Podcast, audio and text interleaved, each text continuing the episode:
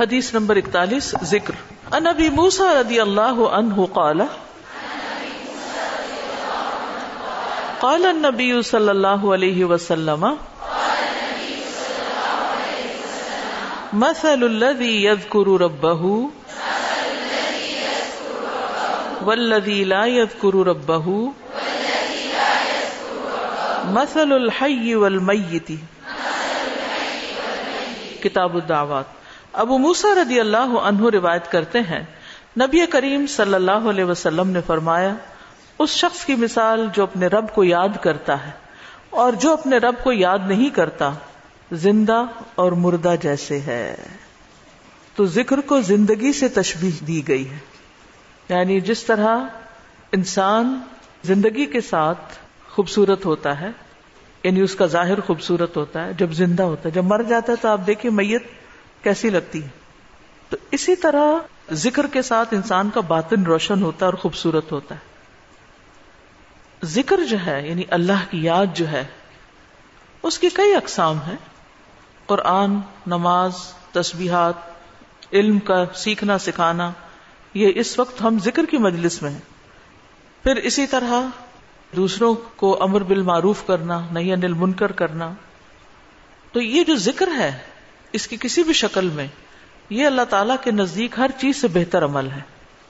نبی صلی اللہ علیہ وسلم نے فرمایا، کیا میں تمہیں تمہارا بہترین عمل نہ بتاؤں، جو تمہارے مالک کے نزدیک اچھا اور پاکیزہ ہے، اور تمہارے درجات میں سب سے بلند ہے، اور سونا چاندی کے خرچ کرنے سے بہتر ہے۔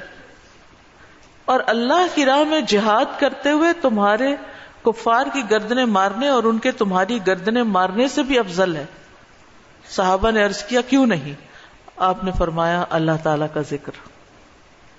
چاہے آپ نماز میں کر رہے ہیں، نوافل میں کر رہے ہیں، تلاوت قرآن کے ذریعے کر رہے ہیں، تعلیم قرآن کے ذریعے کر رہے ہیں، تسبیحات کے ذریعے کر رہے ہیں دروشری پڑھ رہے ہیں، کسی بھی طرح، کھڑے، بیٹھے، لیٹے، چلتے، پھرتے، فارمل وے میں انفارمل وے میں، اونچے یعنی جہرن اور سرن جس جس شکل میں بھی آپ اللہ کو یاد کرتے ہیں، تو اس کی اتنی زیادہ فضیلت ہے۔ بہت افضل عمل ہے۔ اور اس کے برعکس کیا ہوتا ہے؟ اللہ تعالیٰ سے غافل ہو جانا، بھول جانا۔ اور وہ عموماً کب ہوتا ہے؟ جب ہم دنیا میں خوب محب ہو جاتے ہیں۔ اسی طرح رسول اللہ صلی اللہ علیہ وسلم نے فرمایا، بہترین عمل یہ ہے کہ جب تم دنیا سے رخصت ہو، تو تمہاری زبان اللہ کے ذکر سے تر ہو۔ اور یہ اسی وقت ہو سکتا ہے جب ہمیں ہر حالت میں ذکر کرنے کی عادت ہو۔ یعنی ذکر جو ہی چھوٹے تو ہمیں کبھی سی محسوس ہونے لگے کہ کچھ رہ گیا ہے، کچھ چھٹ گیا میرے ہاتھ سے، کچھ نکل گیا ہے، کچھ کمی سی ہے۔ وہ خلا، وہ خالی پن فوراً محسوس کر لے ہم۔ ذکر کرنے والے سب سے آگے آگے ہوں گے۔ رسول اللہ صلی اللہ علیہ وسلم نے فرمایا، مفردون سبقت لے گئے۔ صحابہ نے پوچھا، اللہ کے رسول مفردون کون ہے آپ نے فرمایا اللہ کا بہت ذکر کرنے والے مرد اور ذکر کرنے والی عورتیں۔ ذکر کی حالت میں مسلسل اللہ تعالی کا ساتھ ملتا ہے۔ اللہ کا قرب نصیب ہوتا ہے۔ اللہ تعالیٰ فرماتے ہیں، میں اپنے بندے کے ساتھ ہوں، جب تک وہ مجھے یاد کرتا ہے اور میری یاد میں اپنے دونوں ہونٹ ہلاتا ہے۔ پھر شیطانی حملوں سے بچاؤ کا مضبوط قلعہ ہے۔ یاہی علیہ السلام نے بنی اسرائیل کو خطاب کیا اور اس میں ایک بات یہ کہی کہ بندہ جب تک اللہ کے ذکر میں مصروف رہتا ہے، تو شیطان کے حملوں سے محفوظ ایک مضبوط قلعے میں ہوتا ہے یعنی دشمن سے بچا ہوا ہوتا ہے۔ پھر جنت کے باغیچے ہیں ذکر کی مجلسیں، جیسے یہ مجلس ہے۔ رسول اللہ صلی اللہ علیہ وسلم نے فرمایا، جب تم لوگ جنت کے باغوں کے پاس سے گزرو، تو کچھ کھا پی لیا کرو۔ صحابہ نے پوچھا، جنت کے باغوں سے کیا مراد ہے؟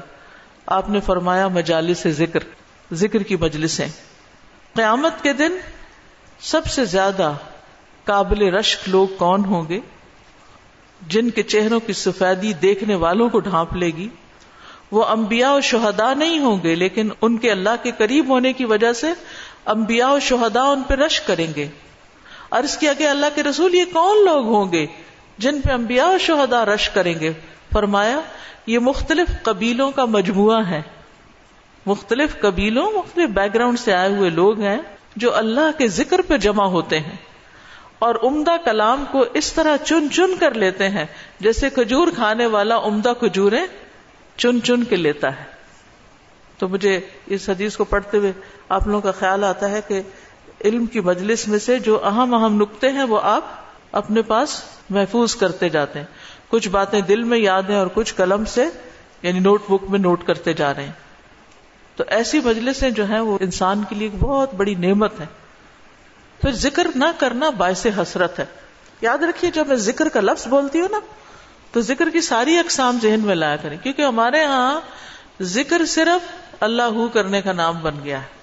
ذکر کی مجلس کیا ہے، جس میں سارے لوگ بیٹھ کے اندھیرا کر دیں اور پھر وہ اس انداز میں ذکر کریں کہ سارے ایک نعرے کی شکل میں اور مل کے کوئی آوازیں بلند کرے، صحابہ سے ایسے کوئی طریقے منقول نہیں ہے وہاں صحابہ کرام نبی صلی اللہ علیہ وسلم کی مجالس میں جو بیٹھ کے علم حاصل کرتے تھے، اس کو بھی ذکر کی مجلس سمجھتے تھے۔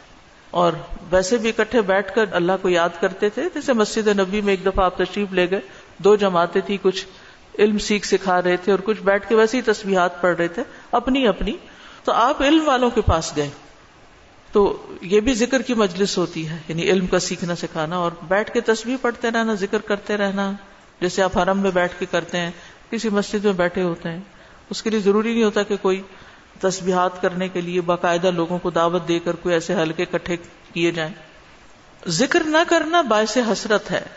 نبی صلی اللہ علیہ وسلم نے فرمایا، جو لوگ کسی جگہ پر مجلس کریں، لیکن اس میں اللہ کا ذکر نہ کریں اور نبی صلی اللہ علیہ وسلم پر درود نہ بھیجیں تو وہ ان کے لیے قیامت کے دن باعث حسرت ہوگی۔ اگرچہ وہ اجر و ثواب کی بنیاد پر جنت میں داخل ہو جائیں گے، لیکن انہیں حسرت ہوگی کہ ہم نے یہ وقت کیوں گوا دیا۔ ذکر نہ کرنے والے بدترین مخلوق ہیں بد نصیب لوگ ہیں۔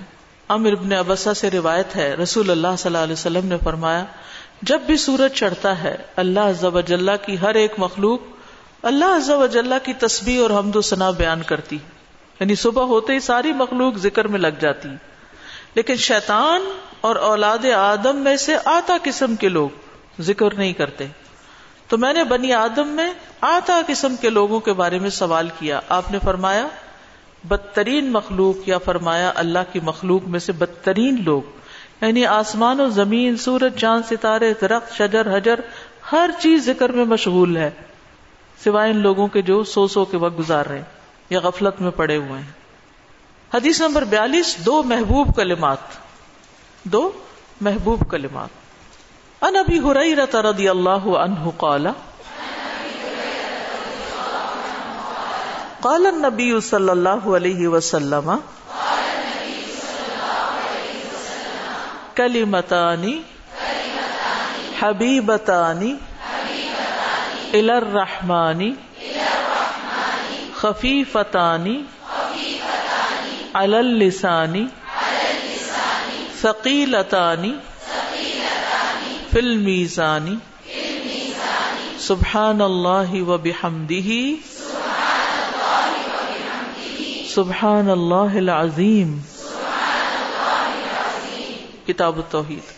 ابو حریرہ رضی اللہ عنہ روایت کرتے ہیں نبی کریم صلی اللہ علیہ وسلم نے فرمایا، دو کلمے رحمان کو بہت محبوب ہیں۔ زبان پر بہت ہلکے ہیں، لیکن قیامت کے دن ترازو میں بہت بھاری ہوں گے۔ سبحان اللہ و بحمدہ سبحان اللہ العظیم۔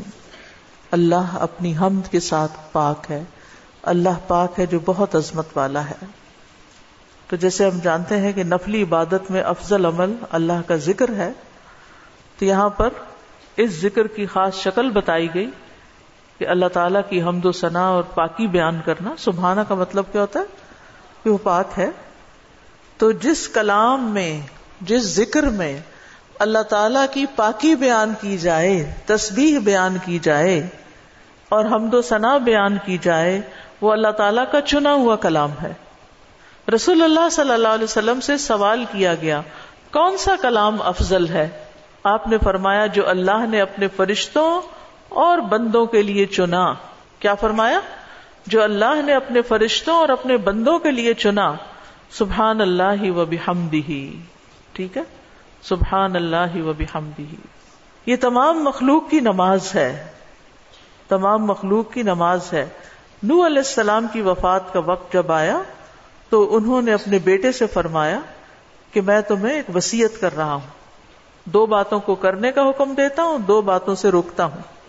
اور دو کرنے کے جو کام بتائے، اس میں سے ایک لا الہ الا اللہ کا اقرار کہ اگر ساتوں آسمان اور ساتوں زمینوں کو ترازو کے ایک پلڑے میں رکھ دیا جائے اور لا الہ الا اللہ کو دوسرے پلڑے میں، تو لا الہ الا اللہ والا پلڑا جھک جائے گا۔ اور اگر ساتوں آسمان اور ساتوں زمینیں ایک بند کڑے کی شکل اختیار کر لیں، تو لا الہ الا اللہ اس کو بھی توڑ دے گا۔ اتنی طاقت ہے اس کلام کے اندر۔ اور دوسرا یہ کہ سبحان اللہ و بحمدی ہی کا ورد کرتے رہنا، کیونکہ یہ ہر چیز کی نماز ہے اور اس کے ذریعے مخلوق کو رزق ملتا ہے۔ اور میں تمہیں شرک اور تکبر سے منع کرتا ہوں، یہ دو منع کرنے والی چیزیں تھیں۔ اسی طرح ان کلمات کو اگر کوئی سو دفعہ دن میں پڑھے تو اس کے گناہ مٹ جاتے ہیں، گناہ جھڑ جاتے ہیں۔ چاہے سمندر کی جھاگ کے برابر ہی کیوں نہ ہو پھر اسی طرح ایک اور حدیث میں آتا ہے سنن ترمزی کی، جو شخص سبحان اللہ عظیم و بحمدی ہی کہتا ہے، اس کے لیے جنت میں کھجور کا ایک درخت لگا دیا جاتا ہے، صرف ایک دفعہ کہنے سے، کہہ لیجیے، سبحان اللہ عظیم و بحمدی ہی۔ اللہ کے راستے میں سونا خرچ کرنے سے بہتر ہے۔ رسول اللہ صلی اللہ علیہ وسلم نے فرمایا، جو رات سے خوف کھائے، اکیلا ہونے کی وجہ سے یا ویسے اس کو اندھیرے کا فوبیا ہو کہ جو رات سے خوف کھائے کہ وہ اس کو پریشان کرے گی یا مال خرچ کرنے سے بخل کرے کہ دینے کو دل نہ چاہے یا دشمن سے مقابلہ کرنے سے ڈرے تو وہ اس کال کی کسرت کر دے سبحان اللہ و بحمدہ، سبحان اللہ و بحمدہ۔ کیونکہ یہ اللہ کے نزدیک سونے کا پہاڑ اللہ کے راستے میں خرچ کرنے سے زیادہ محبوب ہم میں سے کس کی وسط ہے کہ سونے کا پہاڑ اللہ کے راستے میں خرچ کرے؟ نہیں کر سکتے۔ تو اس لیے اس کلمے کو ہی زیادہ سے زیادہ پڑھ لینا چاہیے۔ اسی طرح سبحان اللہ، لا الہ الا اللہ الحمد للہ یہ کلمات عرش کے ارد گرد چکر لگاتے ہیں اور ان کی بن بناہٹ ہوتی ہے، شہد کی مکھیوں کی بن بناہٹ کی طرح۔ اور وہ اپنے ذکر کرنے والے کی اللہ کے ہاں یاد دلاتے ہیں۔ تو آپ نے فرمایا کیا تم میں سے کوئی یہ پسند نہیں کرتا کہ اس کے لیے کوئی ایسا ہو جو ہمیشہ اللہ کے ہاں اس کی یاد دلائی جاتے رہے۔ یعنی کوئی ایسا طریقہ ہو کہ ہمیشہ عرش کے ارد گرد آپ کا ذکر ہوتا رہے۔ قیامت کے دن بھی انسان کا بچاؤ کریں گے۔ یعنی جہنم سے بچانے کے لیے سبحان اللہ والحمد للہ ولا الہ الا اللہ واللہ اکبر۔ پھر اہل جنت کا ذکر کیا ہوگا؟ ان کے سانس کے ساتھ ان کو تسبیح و تحمید سکھا دی جائے گی۔ کہ بولنا بھی نہیں پڑے گا، سانس لیں گے اور سانس کے ساتھ اللہ کا ذکر جاری ہو جائے گا۔ یہ جو احادیث نے بیان کی، یہ آپ کے پاس کارڈ ہونا چاہیے، تسبیحات کی فضیلت والا، اس میں لکھی ہوئی ہے دوسروں کے ساتھ بھی شیئر کریں اور خاص طور پہ بچوں کو ذکر کرنا سکھائیں۔ ان کے اندر بھی ایک کامنس آتی ہے، ایک سکینت آتی ہے۔ ہم بعض اوقات یہ سوچتے ہیں تو بچے ہی ہیں۔ ابتدائی عمر سے، چھوٹی عمر سے کہ چلو یہ پڑھو، انگلیوں پہ گنتے اچھا تم نے کتنی دفعہ پڑھ لی، کتنے جنت میں درخت لگائے۔ تو آہستہ آہستہ ان کو عادت ہو جاتی پھر ذکر کیا قسم اللہ کے نام پڑھنا، اللہ کے نام یاد کرنا۔ ان ابھی ہو رہی رہتا ان رسول اللہ صلی اللہ علیہ وسلم۔ قال، ان للہ تسعتم و تسعین اسمن مئتن الا واحدن من احصاها دخل الجنہ. کتاب التوحید. ابو حریر رضی اللہ عنہ سے روایت ہے کہ رسول اللہ صلی اللہ علیہ وسلم نے فرمایا، بے شک اللہ کے ننانوے نام ہے نائنٹی نائن، ایک کم سو۔ جو شخص ان سب کو محفوظ رکھے گا، یاد کر لے گا، وہ جنت میں داخل ہوگا۔ من احسا تو احساس سے مراد ان کو گننا، ان کے معنی پہچاننا، ان کے تقاضے کے مطابق عمل کرنا۔ خالی لکھ کے یا جمع کر کے یاد کر لیا جائے اور مطلب ہی نہ پتا ہو اور اس کے مطابق عمل نہ ہو تو پھر یہ وعدہ نہیں پورا ہوتا۔ احسا میں ہر چیز کا جمع ہو جانا ہے۔ یعنی اللہ تعالی کے ناموں کی حدود، کی حفاظت کرنا، ان کو پہچاننا، ان کا معنی جاننا، ان کی فضیلت جاننا، کہاں پڑھنا ہے۔ امام ابن قیم کہتے ہیں کہ اللہ کے اسماء کو گن کر محفوظ کرنے کے کچھ مراتب ہیں۔ بندہ جب ان ناموں کو یاد کر لیتا ہے تو وہ جنت میں داخل ہو جاتا ہے اور یہی اس کی سعادت اور نجات اور فلاح کا مرکز ہے۔ وہ کہتے ہیں پہلا مرتبہ، ان کے الفاظ کو گننا اور شمار کرنا۔ دوسرا مرتبہ، ان کے معنی اور مدلول کو سمجھنا۔ تیسرا مرتبہ، ان کے ساتھ دعا مانگنا۔ قرآن میں آتا نا ولی اللہ السما الحسن فدو بہا اور اللہ ہی کے لیے ہیں اچھے اچھے نام، بس تم اس کو ان کے ساتھ پکارو۔ اللہ کے نام لے کے۔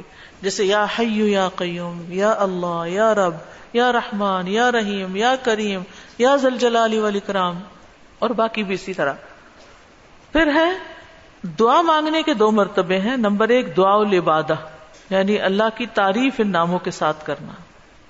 ہمارا رب رحیم ہے، کریم ہے۔ تو یہ تعریف عبادت کی دعا ہوتی ہے، دعا العبادہ کہتے ہیں اس کو۔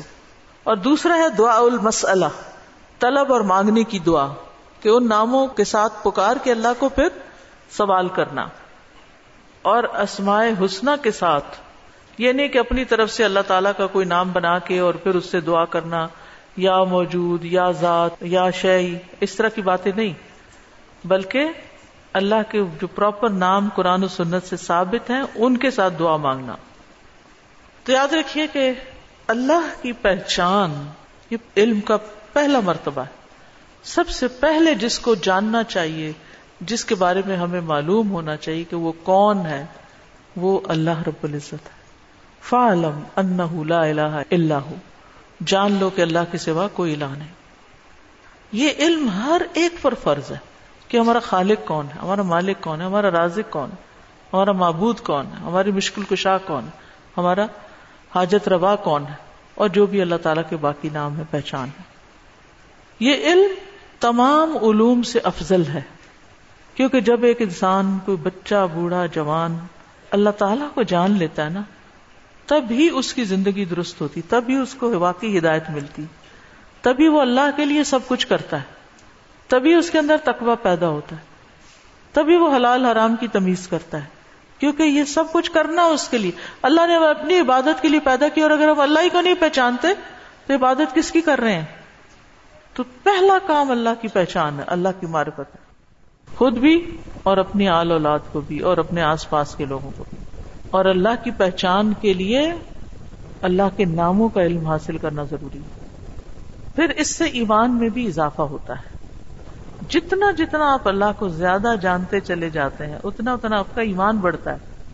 اسی لیے اس کو اشرف العلوم کہا گیا ہے کہ تمام علوم کا سردار ہے یہ۔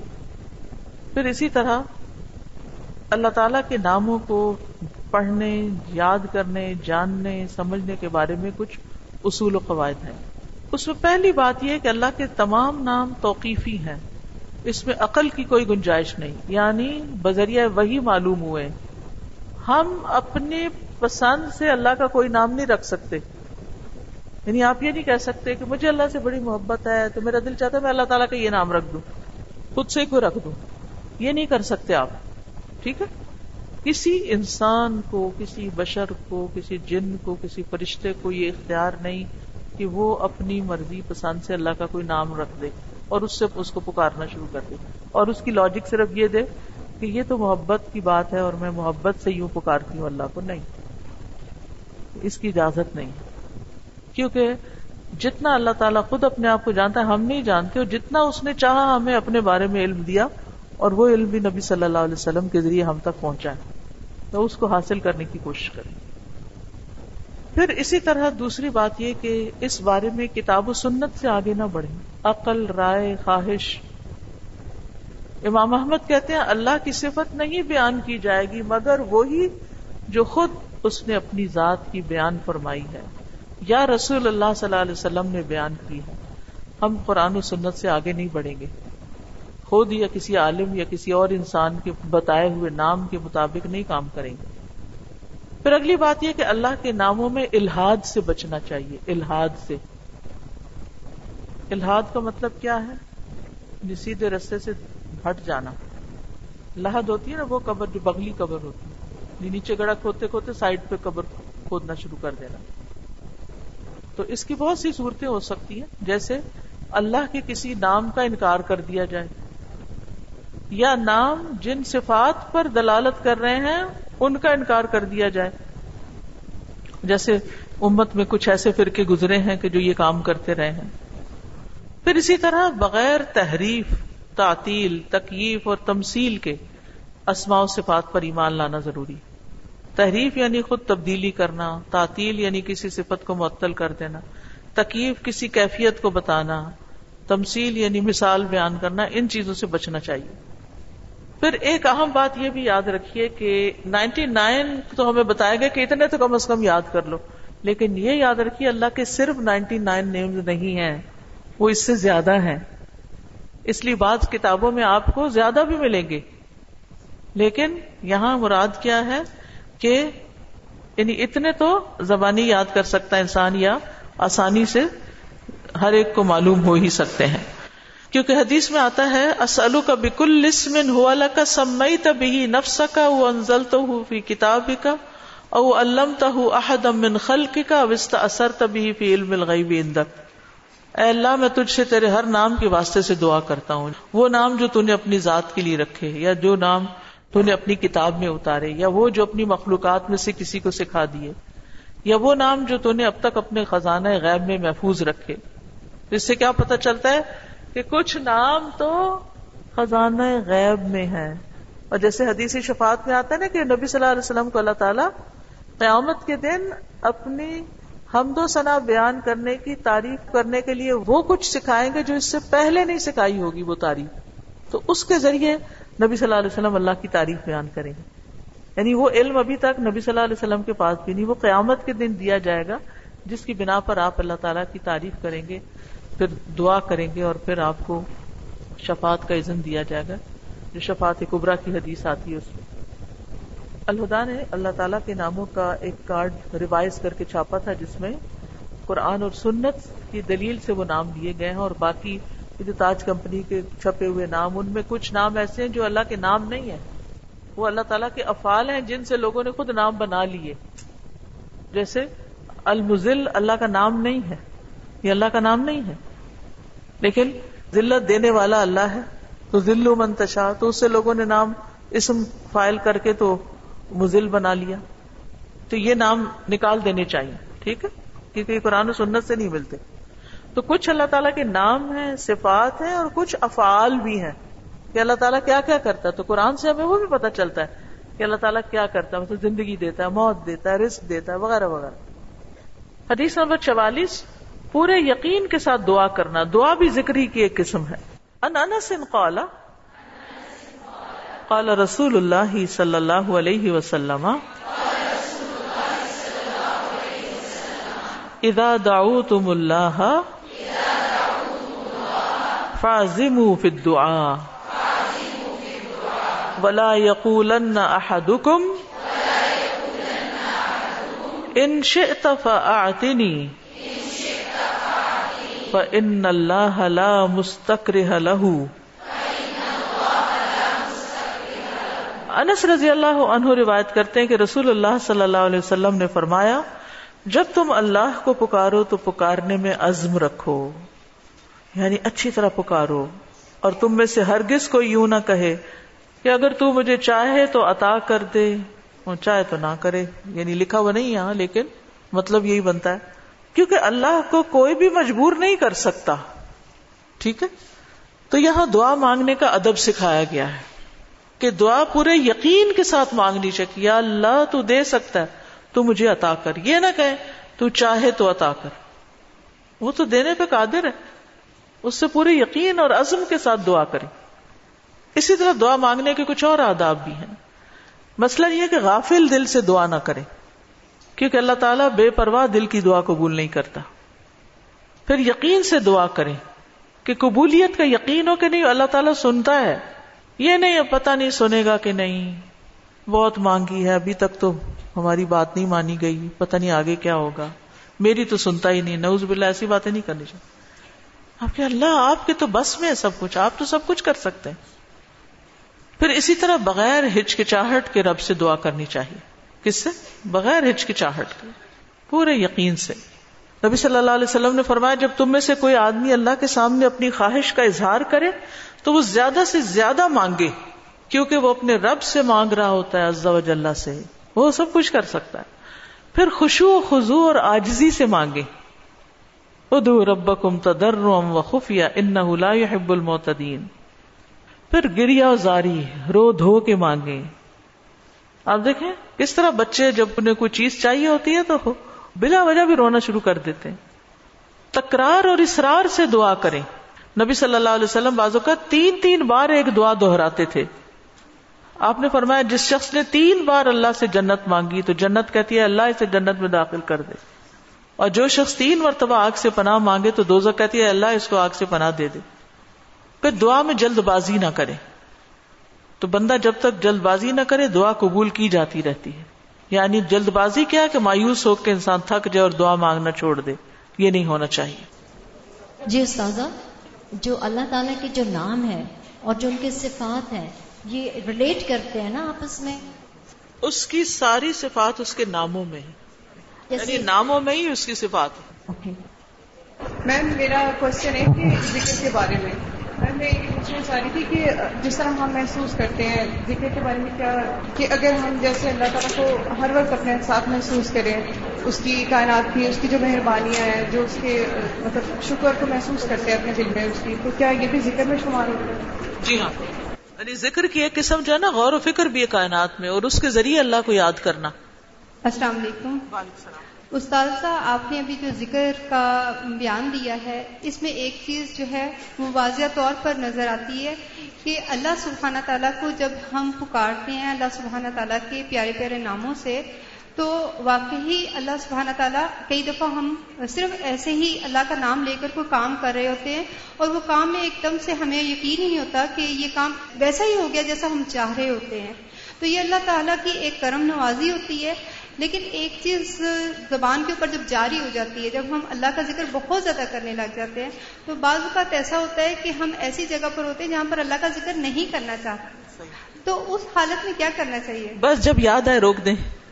سازا کبھی ہم اللہ سبحانہ و تعالیٰ سے جب دعا کرتے ہیں تو ہم کہتے ہیں اللہ تعالیٰ چلے یہی دے دیں اللہ چلے چھوٹی گاڑی دے دیں چلے اللہ تعالیٰ چھوٹا مطلب کیا ہم سوچ رہے ہیں کہ ناؤز اللہ اللہ بڑا نہیں دے سکتا چلے چھوٹا ہی دے دیں تو مطلب دعا بھی کرتے ہوئے ہم جو ہے وہ اپنی وسط دیکھ رہے ہیں۔ اپنے ظرف کے مطابق جی، مانگتے ہیں نا۔ اللہ کی بڑائی کو نہیں پہچانتے۔ جی بالکل۔ ولم اکن بدعا کرب شقیہ نبی صلی اللہ علیہ وسلم نے فرمایا نا کہ جب مانگو جنت تو جنت الفردوس مانگو۔ تو جب ہم کہتے ہیں خود کو بھی اور لوگوں کو بھی کہ جنت الفردوس مانگنی ہے، تو کچھ لوگ کہتے ہیں نہیں، ہم تو یہ کہتے ہیں ہمیں جنت میں کونا ہی مل جائے تو صحیح ہے۔ تو اللہ سبحانہ تعالیٰ کی قدرت اور اللہ سبحانہ تعالیٰ سے جب ہم مانگتے ہیں تو ہمیں اعلیٰ سے اعلیٰ مانگنا ہے۔ تو لوگوں کی یہ بات ہوتی ہے کہ لوگ کہتے ہیں نہیں، ہم تھوڑا ہی مانگتے ہیں۔ تو وہی حدیث ہمیں پتہ چلی کہ رب سے مانگنا ہے تو زیادہ سے زیادہ زیادہ سے زیادہ مانگے کیونکہ وہ سب کچھ دے سکتا ہے۔ استاذہ، یہ جو اللہ کے نام ہے اور ان کے ساتھ جو دوسری آیا پورے یقین کے ساتھ دعا کرنا کبھی کبھی ہم ایز اے لپ سروس دعا مانگ رہے ہوتے ہیں، تو ان دو حدیث کا آپس میں اتنا کنیکشن بن رہا ہے کہ جب تک اللہ کی پہچان ہی نہیں ہے، تو پھر یقین کیسا ہوگا کہ دعا کا کہ دعا قبول بھی ہوگی کہ نہیں ہوگی؟ کیونکہ جتنی تقسیر ہم کرتے ہیں کمی کو تاہی دعا میں، وہ اسی وجہ سے کرتے ہیں کہ ہمیں اللہ کی پہچان نہیں ہوتی۔ آپ دیکھیے، جب ہمیں لوگوں کی پہچان ہوتی ہے نا کہ کون کتنا سخی ہے، تو ہمیں اس سے اسی کے مطابق توقع ہوتی۔ امی سے عیدی اتنی ملے گی اور ابا سے اتنی ملے گی۔ کیونکہ ہم دونوں کا مزاج پہچانتے ہیں کہ کون کتنا دیتا ہے۔ اسی طرح خالہ، مامی، دادی، سب کا پتا ہوتا ہے کہ کون کیا کرتا ہے۔ تو اگر انسانوں کا تھوڑا بہت ہمیں پتا ہوتا ہے اور اس کے مطابق ہی ہماری ایکسپیکٹیشن ہوتی ہے، تو جس کو اللہ کا پتا چل جائے کہ وہ کیا عظیم ہستی ہے، پھر اس کی دعا کی ایکسپیکٹیشن کتنی بڑی ہوگی کہ وہ کیا کچھ نہیں دے سکتا اور کیا کچھ اسے مانگنا چاہیے۔ وہ تو کبھی مایوس ہی نہیں ہو سکتا انسان۔ السلام علیکم۔ یہ جو ہم لوگ الہدا میں بھی پڑھاتے ہیں نسلوں کا یوم اس کے اندر بھی یم عزو آتا ہے۔ تو کیا کوئی نیا ورژن ہے جس بالکل نیا ورژن بھی ہے۔ کارڈز لے لیجیے اور نئے ورژن کی ریکارڈنگ بھی ہم نے کروا لی ہوئی ہے۔ ساز محترم یہاں پہ آپ نے ابھی فرمایا نا کہ تو چاہے تو عطا کر یہ نہیں کہنا چاہیے۔ تو اس کی تھوڑی سی وضاحت کر دیں کیونکہ میرے ذہن میں بھی آ رہا ہے کہ ہم جب یہ کہتے آپ نے بھی فرمایا نا کہ تو جو چاہے وہ عطا کر دے۔ ہمیں یہ نہیں کہنا چاہیے۔ تو چاہے تو عطا کر دے۔ ہاں یہ نہیں کہنا اگر تو۔ چاہے تو عطا کر دے۔ اس کی تھوڑی سی وضاحت کر دیں کیونکہ میرے یعنی اس کا مطلب یہ ہے کہ مثلا مجھے گھر چاہیے۔ اللہ اگر آپ کی مرضی ہے تو دے دیں۔ نہیں تو نہ صحیح۔ یہ نہیں کہنا چاہیے۔ بندوں کے ساتھ ہم ایسے معاملے کر رہے ہوتے ہیں نا دینا تو دو نہیں تو نہ دو۔ تو اللہ کے ساتھ ایسے نہیں کرنا۔ یہ بے ادبی ہے۔ استاذہ، یہ جو آپ نے کہا کہ جس کا آخری کلام لا الہ الا اللہ ہوگا، تو وہ جنت میں جائے گا۔ جیسے ہماری آنٹی حالت نیزا سے دو دن پہلے ہم نے ان کو پڑھایا، انہوں نے ورد کیا، اس کے بعد وہ کومے میں چلے گئی تو ان کے لیے ہم یہ امید رکھ سکتے ہیں کہ ان کا آخری کلام یہی ہے، لا الہ الا اللہ۔ یعنی آخری بات جو کی، وہ لا الہ الا اللہ تھی، چاہے اس کے بعد ایک دن بعد فوت ہوئے یا دو دن بعد۔ اور ایک اور بات، بعض اوقات قومے میں ہوتے ہوئے بھی سن رہے ہو، اور کئی لوگوں کا یہ پتہ چلتا ہے کہ وہ آہستہ آہستہ زبان بھی ہلا رہے ہوتے ہیں۔ اور کئی لوگوں کا یہ بھی میں نے سنا ہے مطلب لوگوں کے ڈیتھ کے جو حالات واقعات سنتے ہیں کہ بے ہوشی تاری رہی تاری رہی تاری رہی اور فوت ہونے سے تھوڑی دیر پہلے آنکھیں بھی کھولی اور منہ بھی ہلایا اور پھر دوبارہ چلے گئے۔ تو یہ اللہ کی دی ہوئی توفیق ہے۔ ہمیں توفیق مانگنی چاہیے کہ اللہ ہمارا آخری کلام لا الہ الا اللہ۔ آپ نے بھی ذکر کیا ہے، ذکر کا فضیلت بیان کیا ہے، تو مجھے یہ بات سمجھ آئی ہے۔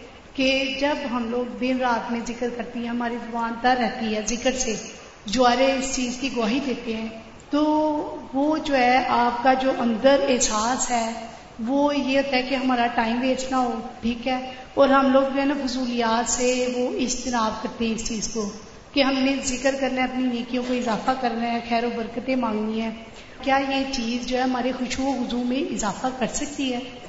ذکر کی تو بہت سی برکات ہیں۔ اور اس میں سے یہ بھی ہے۔ دو چیزیں جو ہے نا ذکر میں بڑا فائدہ دیتی ایک ہے کہ ٹارگیٹ ڈیلی سیٹ کرے جیسے سو دفعہ یہ سبحان اللہ و بحمدی کہا گیا یہ منیمم بیئر منیمم ہے کہ آپ یہ سو دفعہ سورج نکلنے سے پہلے اور سورج غروب ہونے سے پہلے پڑھ لیں اثر کے بعد۔ پھر اسی طرح یہ ہے کہ نبی صلی اللہ علیہ وسلم دن میں ستر سے سو بار استغفار کرتے تھے۔ ٹارگیٹ سیٹ کر لیں کہ میں نے لازمی یہ تو کرنا ہی کرنا ہے، اتنا تو کرنا ہے۔ زیادہ ہو جائے تو بہت ہی اچھا کیونکہ حدیث میں آتا نا تو با لمن وجد الاستغفار فی صحیفتی، کہ خوشخبری ہے اس کے لیے جو اپنے امال نامے میں استغفار کی کثرت پائے۔ پھر آپ دیکھیے درو شریف ہے۔ اگر کوئی اپنی ساری دعا کو درو شریف ہی بنا لے تو اس کے لیے ہر چیز کافی ہو جاتی۔ کم از کم ایک تصویر درو شریف کی، اور اگر وہ نہیں نصیب تو صبح دس دفعہ، شام دس دفعہ دن کا آغاز اختتام تو لازمی درو شریف کے ساتھ ہو۔ پھر اسی طرح لا حول ولا قوت الا باللہ ہے۔ جنت کے خزانوں میں سے۔ اگر ہمیں دنیا کا کوئی خزانہ بتایا جائے تو ہم لوٹنے چلے جائیں اس کو۔ یہ تو جنت کا خزانہ ہے اکٹھا کرنے کے لیے۔ اس کی تصویر کر لیں۔ لا الہ الا انت سبحانک انی کنت من الظالمین۔ کم از کم سو دفعہ پڑھ لیں۔ سو دفعہ نہیں، دس دفعہ ہی رکھ لیں۔ لیکن ڈیلی پڑھیں۔ پھر اسی طرح سبحان اللہ والحمد للہ ولا الہ الا اللہ واللہ اکبر۔ اس کی بے پناہ فضیلت اور اس کی بے شمار فضائل ہیں۔ اگر اس کی ایک تصویر آپ کر سکیں۔ اب یہ ہے کہ اتنا کچھ اوور ویلمنگ ہو جاتا ہے، یہ بھی کر لو، یہ بھی کر لو، یہ بھی کر لو۔ کچھ چیزیں صبح کے وقت کے لیے رکھ لیں، کوئی دوپہر کے لیے رکھ لیں، کوئی شام کے لیے رکھ لیں۔ کوئی کہیں اگر آپ آتے جاتے ہیں، اس کے لیے رکھ لیں، کوئی کسی کام کے ساتھ باندھ لیں۔ اگر آپ نے ٹارگیٹ سیٹ کر لیا نا کہ یہ تو کرنا ہی کرنا ہے، تو انشاءاللہ کر بھی لے گی اگر کسی وجہ سے کوئی آگے پیچھے ہو بھی گیا تو رات کو سونے سے پہلے کر لیں۔ اگر ایک دن کچھ کمی پیش ہوگی، اگلے دن پورا کر۔ اپنے اوپر پابندی آپ نے خود لگانی یہ تو میں نے کرنا ہے، ٹھیک ہے؟ دوسری چیز یہ ہے کہ اگر نہ کریں، تو پھر اس پر اپنے آپ کو پنش بھی کریں۔ اس کے بس کچھ صدقہ کریں۔ کیونکہ اپنی عادتوں کی اصلاح خود ہی کرنی ہے۔ روزہ رکھیں یعنی کمپنسیٹ کریں اپنے آپ کو۔ کیونکہ انسان کے جسم کے ہر جوڑ پہ روز صدقہ واجب ہوتا ہے۔ تو یہ تسبیحات جو ہیں، وہ جوڑوں کا صدقہ بھی ہیں، ٹھیک ہے؟ تو اوقات مقرر کریں۔ اپنے لیے خود مقرر کریں۔ خاص طور پر جو مصنون تعداد آئی ہے، اس کی پابندی کریں۔ اور باقی یہ تو ویسے کی تسبیحات ہیں نا، لیکن جو صبح شام کے اذکار ہیں، ان کی پابندی کریں۔ رات کو سوتے وقت کے اذکار کی پابندی کریں۔ گھر سے نکلتے، آتے، جاتے، اٹھتے، بیٹھتے، سارے دن کے جو مصنون اذکار ہیں، دعا کیجیے کتاب کس کس کے پاس ہے۔ الحمد للہ سب کے پاس ہے۔ اس میں زندگی کے مختلف مواقع پر جو دعائیں کی جاتی ہیں۔ دعا جو وہ بذات خود ایک ذکر کی قسم۔